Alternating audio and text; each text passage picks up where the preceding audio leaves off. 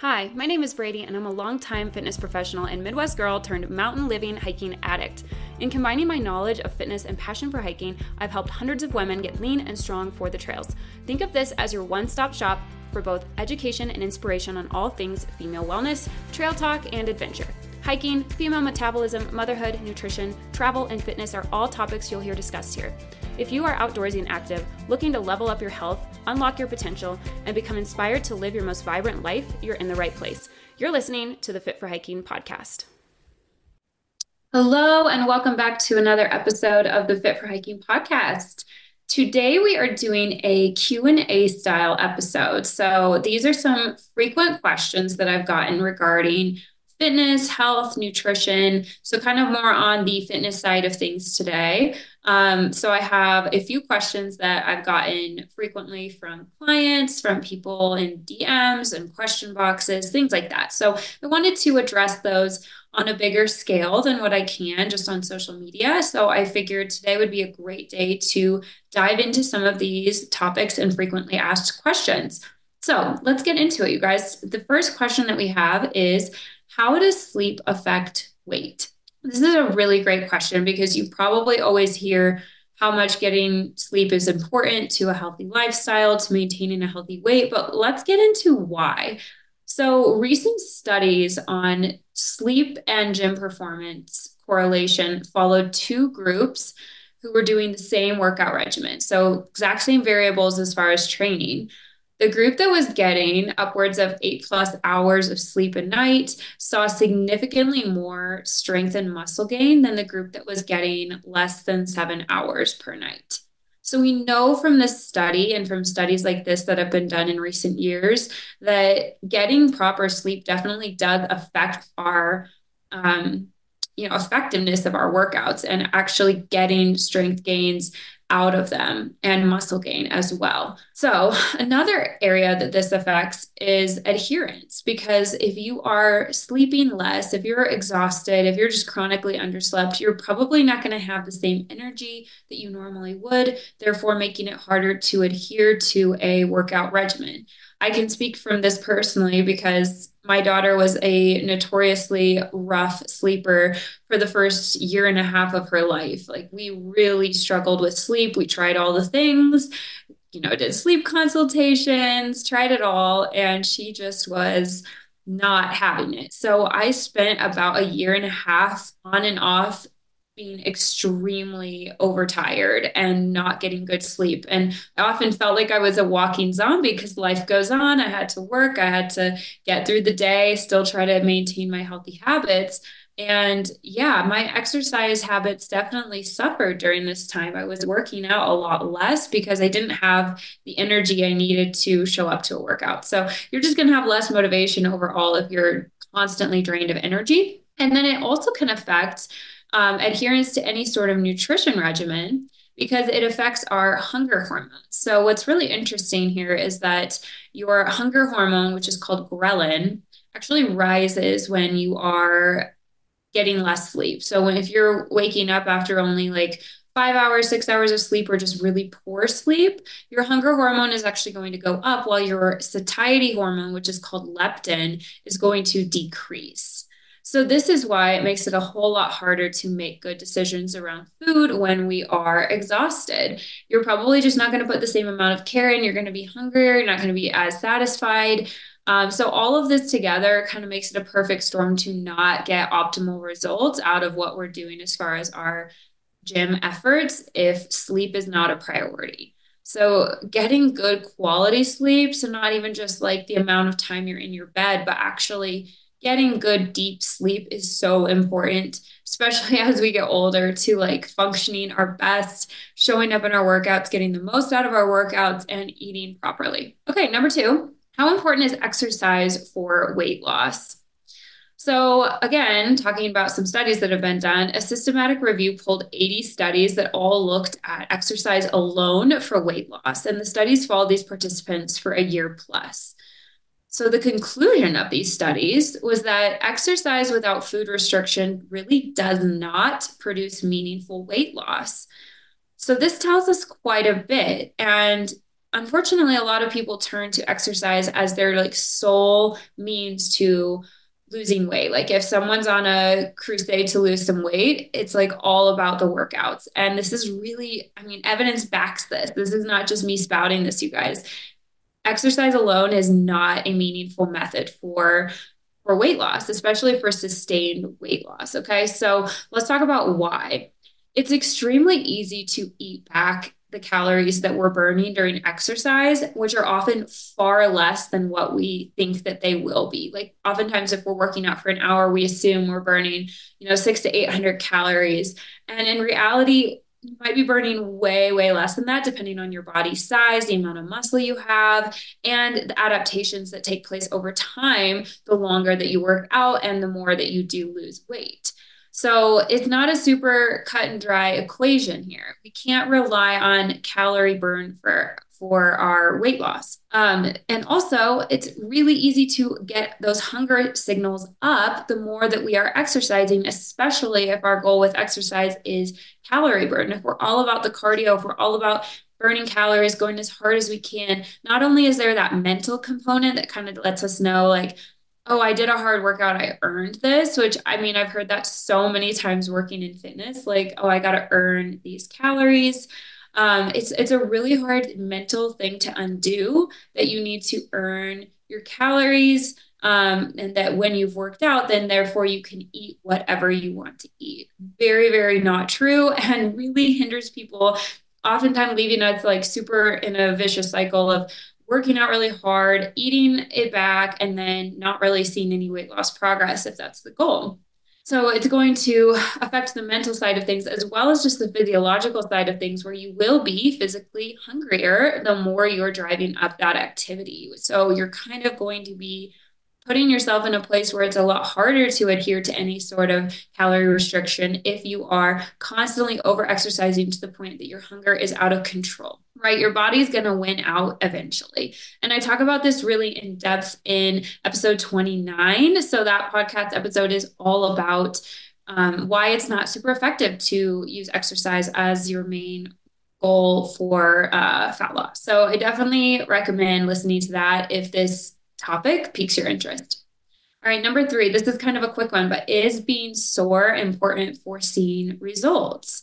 The answer is no. You can see the same amount of physique change with or without being sore. So this is kind of a mental trick, I think. Like if we are super sore, we often associate that with a successful workout. Like, oh, that was productive. I made my body so sore that I can hardly walk. Man, I really crushed it. But the reality is being overly sore is actually not ideal and it can hinder workout consistency and volume, which are the two biggest precursors to actually changing the body and adding muscle. So if we're not consistently loading the muscles and we're not getting a proper amount of volume in a given week over time, week after week, then we're not going to see progress in the gym. So, what happens is if we do an extremely hard workout and we totally fry our muscles, let's say on a Monday, and then we are so sore that we can't walk or work out again until Friday, we're really lacking that consistency and volume component.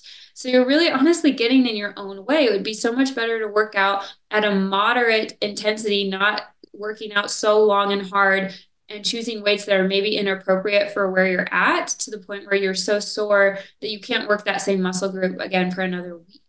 Um, we want that consistency more than anything else. It would be better to do four to five moderate workouts a week versus like one to two where you just totally fry your muscles. All right, number four, should I skip workouts on my period? I like this question. It's been such a big thing, I feel like, in social media, this this topic of cycle syncing. Um, and I do feel that it is a bit overhyped when you actually look at the data and what women are capable of. And we are not gentle flowers just because we are on our period. And I think it's worth mentioning that because I think sometimes these cycle syncing people are like almost fear mongering women into thinking like that it's harmful for us to work out on our periods at all, which is just not the case. So, actually, if you look at what's going on in that particular week of menstruation, physiologically, our bodies are at a very high capacity for recovery as females. So, actually, the week of menstruation, we have the ability to really do a whole lot of benefit as far as weightlifting and get some good muscle building recovery during that week. It happens to be the week before menstruation, which is called the luteal phase, where we are a bit more sensitive to hard workouts. We're going to be more sensitive to inflammation and more likely to actually injure during that week. So the, if you're going to take it easy and kind of pull back during one week of your cycle, it should probably be the few days leading up to when you actually start menstruation. So that doesn't mean you need to do absolutely nothing. It just means you might not want to try to set PRs that week. You might not lift the heaviest weights you've ever lifted, and you might not want to do intense cardio or HIIT um, in, a, in a way where you're going to drive up inflammation during menstruation, yes, you might have some cramps. I definitely struggle for like the first few days of my period with bloating, cramping. I'm probably not feeling like working out really hard, um, but that's okay. You can definitely do gentler forms of workouts like long walks, hikes, Pilates, yoga, even just lighter weightlifting. Maybe you want to stick with your weightlifting schedule for that day and you're just not lifting as heavy and maybe you're resting a little bit more. It's not going to do any damage to you though to work out during your period, is really what I want to kind of get across with this answer. Okay, so now we covered that. Let's move on to number five. Uh, how to stick to a healthy nutrition regimen while traveling. I love this question too because I have done so much travel over the last few years, literally living in a van and doing long van trips even after we moved out of the van, doing international travel for several months at a time. And all of that time, I've managed to kind of maintain a healthy weight, not really swing too much in my in my weight or my you know body composition and it's been through these few principles. So that's kind of what i want to share with you guys. So the biggest thing to remember is not to take an all or nothing approach. If you treat every single time where you leave your house or like go on a weekend getaway or anything as like a free for all with your nutrition and alcohol then you're definitely going to struggle to maintain um, results from the gym or just a healthy weight overall because you're really not doing your body any favors by those large swings. Um, so, what we want to focus on is a moderation approach. And you can kind of take two different revenues here, or two different avenues here, rather. Um, you can go a tracking route or a non tracking route with your nutrition. So, let's talk about the non-tracking route first. So if you don't want to track nutrition, maybe it's a vacation or you just don't like tracking in general and you just want to enjoy, then these are some of the things that you're going to want to focus on. The first is getting veggies in at at least two meals a day. If you're mindful of veggie intake, you're just naturally going to pick healthier options. If you really make that a priority and make it a non negotiable when you're traveling, you're going to gravitate towards healthier things on the menu. So just make that a non-negotiable when you go out to eat, when you're in these situations where you can't necessarily control everything, focus on veggies and protein. So the other thing you're going to want to do here is try to get at least a palmful or fistful of protein at every single meal. Okay, so that is going to be huge. And this is where having some sort of history of tracking is helpful because you can also kind of know, all right, if I'm having Greek yogurt or if I'm having eggs. Like generally, this is kind of the amount of protein that I'm getting.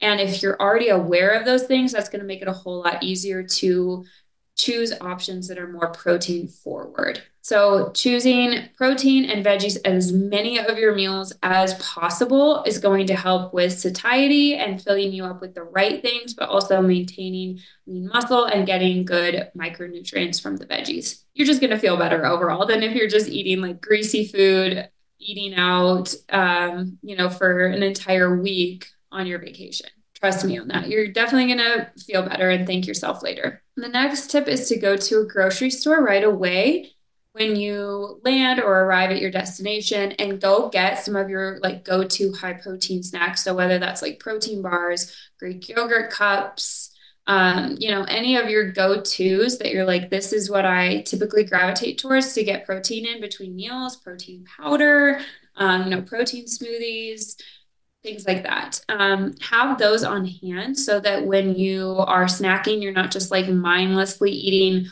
all of the unhealthy things that might be around while you're traveling. And the next is to shoot for a limited amount of alcohol. Alcohol can be a massive part of what derails people while traveling um, or just in everyday life in general when we overdo it. So setting some boundaries around maybe it's a daily limit. You know, if you're going to an all inclusive resort and you know that there's going to be a lot of alcohol around, choosing to only have one or two per day while you're there. Or if it's a not, you know, it's a type of trip where you're not really around much alcohol, anyways, maybe you just pick one day where you go to dinner and have a few cocktails or glasses of wine and keep it at that. But setting some boundaries before you go so it doesn't just, again, turn into a free for all with alcohol, because that also is going to affect the food that you're choosing, your sleep quality, your activity the next day. I mean, the the ripple effect of going overboard with alcohol is massive. So we want to make sure that we're choosing wisely as to when we want to indulge in alcohol while traveling. So the other approach is to keep track of nutrition, at least loosely, while you're traveling. And if you want to not really focus on food quality at all and you want to just be able to eat all the things, then I recommend tracking. This is because you can keep things at a moderate amount without having to choose veggies at every single meal. And while I wouldn't recommend this in everyday life, if you're traveling and you don't have access to choose like healthy options, then you're going to want to keep track of your nutrition and try to stay in a moderate range. So de- this is going to depend on the individual as far as the range that you're staying in, what your goals are, if you're trying to maintain, if you're trying to lose weight, if you're trying to gain weight. So I can't necessarily tell you the calorie range. This is where working with a coach is helpful to kind of identify what your basal metabolic rate is and what you should be eating as far as a calorie intake based on that information. And this is something that we can help you with in Mountain Metabolic Coaching, which I always link in the show notes, the application form there. So if you want some specified help with nutrition, definitely apply at the link in the show notes. Um, but having a range that you're trying to stay in within your calories and all things can go into that, but we want to make sure that we're moderating food intake even if it's like you're eating fast food for every single meal. You can still like maintain or lose weight eating fast food at every single meal. There have been studies done on this. Like there was a McDonald's study where someone lost weight eating McDonald's for every single meal for an entire month simply by restricting the amount of calories. So remember that quantity is going to affect kind of the direction the scale moves, but food quality is still very important because it affects how we feel and our overall health markers. So we don't want to neglect food quality long term, but definitely if you're traveling, you don't have access to healthy options or you're not really able to control these things, then you can still focus on maintaining a healthy weight through food quantity. And another fun rule that I kind of live by, this tip has really helped me in eating out situations, is choosing one option between dessert, a drink, or an appetizer. I think too often we just are like in eating out mode. So we're like, okay, I'm just going to do all of the things because it's all an option, it's all available, it's exciting. But then what we do is we end up like way overeating at that one meal. So with my meal that I order, I only give myself the option to choose a drink, a dessert, or an appetizer instead of multiple of those or all three. Definitely helps keep the calorie count down so that I'm feeling my best and not just overeating and indulging for an entire week's worth of eating out, right? All right. And then the final question is how does stress impact the body and weight loss? Um, this is a great question um, and one that I've answered in depth in a couple other episodes, one of the beginning episodes, um, stress and exercise. I definitely recommend going back and listening to that if this is a question that you are intrigued by. Um, but long story short, what we want to think about here is our total stress bucket as humans. So this could be, you know, current work stress, relational stress, your disposition in general, if you're kind of a higher stress person, or if you're more relaxed, any sort of physical stress that you've been under, um, and sleep quality, all of these things are going to affect your stress threshold, your stress bucket. So let's say that you are in a very stressful situation at work right now. You have a stressful commute home, and then you go home and you have a lot of responsibilities, and you're also kind of a type A person, and you are in general a little bit more anxious. And then you're also throwing on top of that like a HIIT class five day, days a week and running and all of that starts to kind of bubble over the top of your stress bucket over time. So, this might not happen to every single person, kind of depending on the other stressors in their life. For them, HIIT classes every day might be totally fine, but it is not black and white. It is different for every single person. And there was a study in 2019 that was done on the pro inflammatory effects of chronic uh, excessive exercise. And basically, what this uh, conclusion was was that there are uh, inflammation, there's inflammation that's going to affect the central nervous system and sympathetic ner- nervous system, as well as the HPA axis, which kind of affects all of our hormone signals as ladies when we are excessively training and doing too much exercise as women. So that is really important to note because it's not always better to just do more and more and more, especially if you are stressed out. What we gather from this is that our sympathetic nervous system is going to be triggered into a fight or flight state. And when we're chronically in that state, we're not able to fully relax, rest, and digest. And so we're just kind of heightened all the time. That's going to increase inflammation and that's going to negatively affect our hormone signals as well.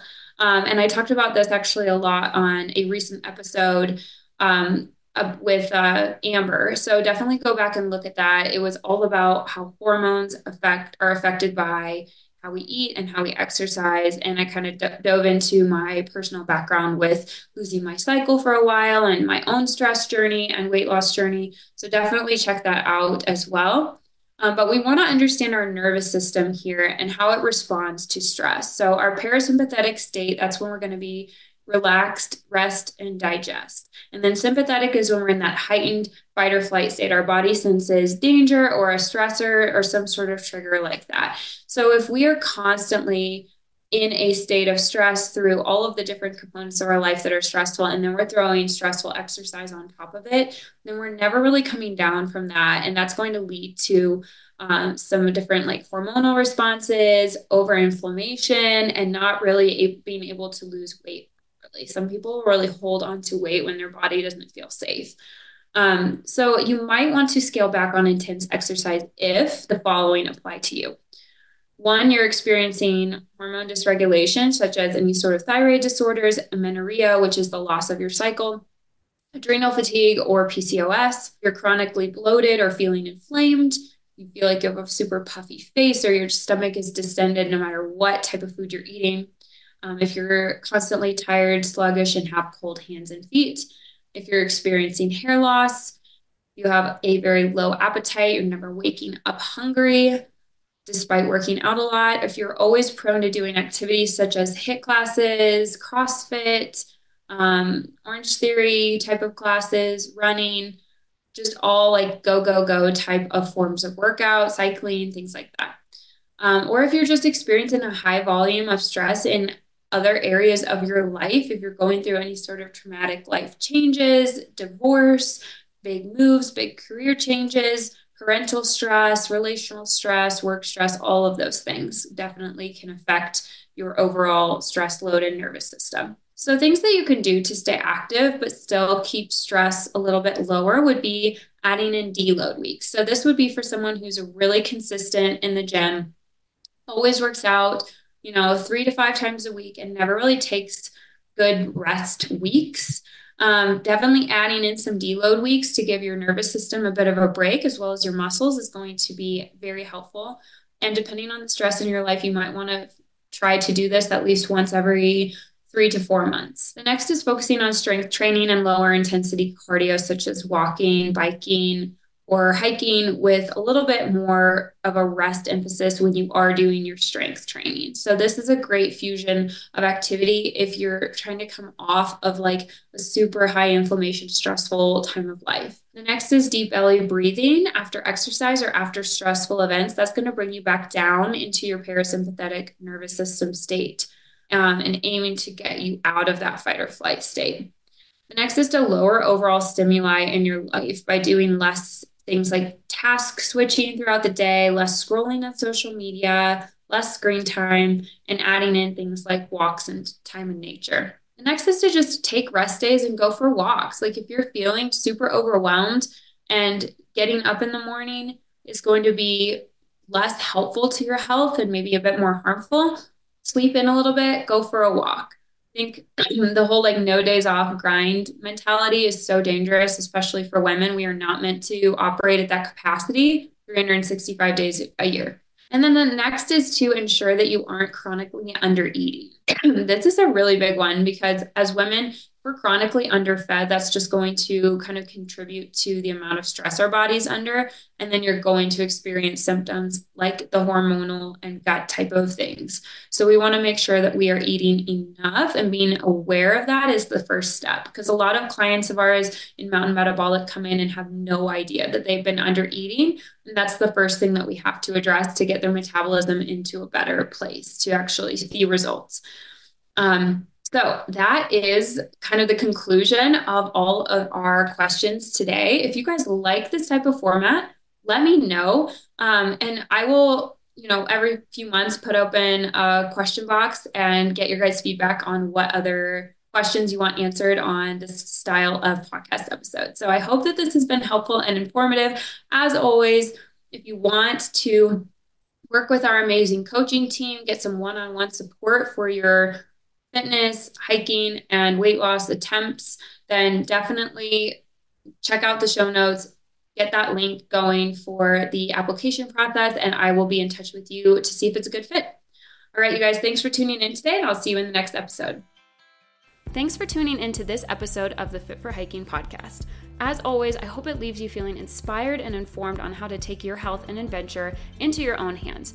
For more content like this, be sure to follow along with my daily posts at ponytail underscore on a trail. That's ponytail underscore on a trail. You can also stay up to date on my new episodes being released at fit underscore for hiking and find more free resources at ponytailonatrail.com. Happy and healthy trails!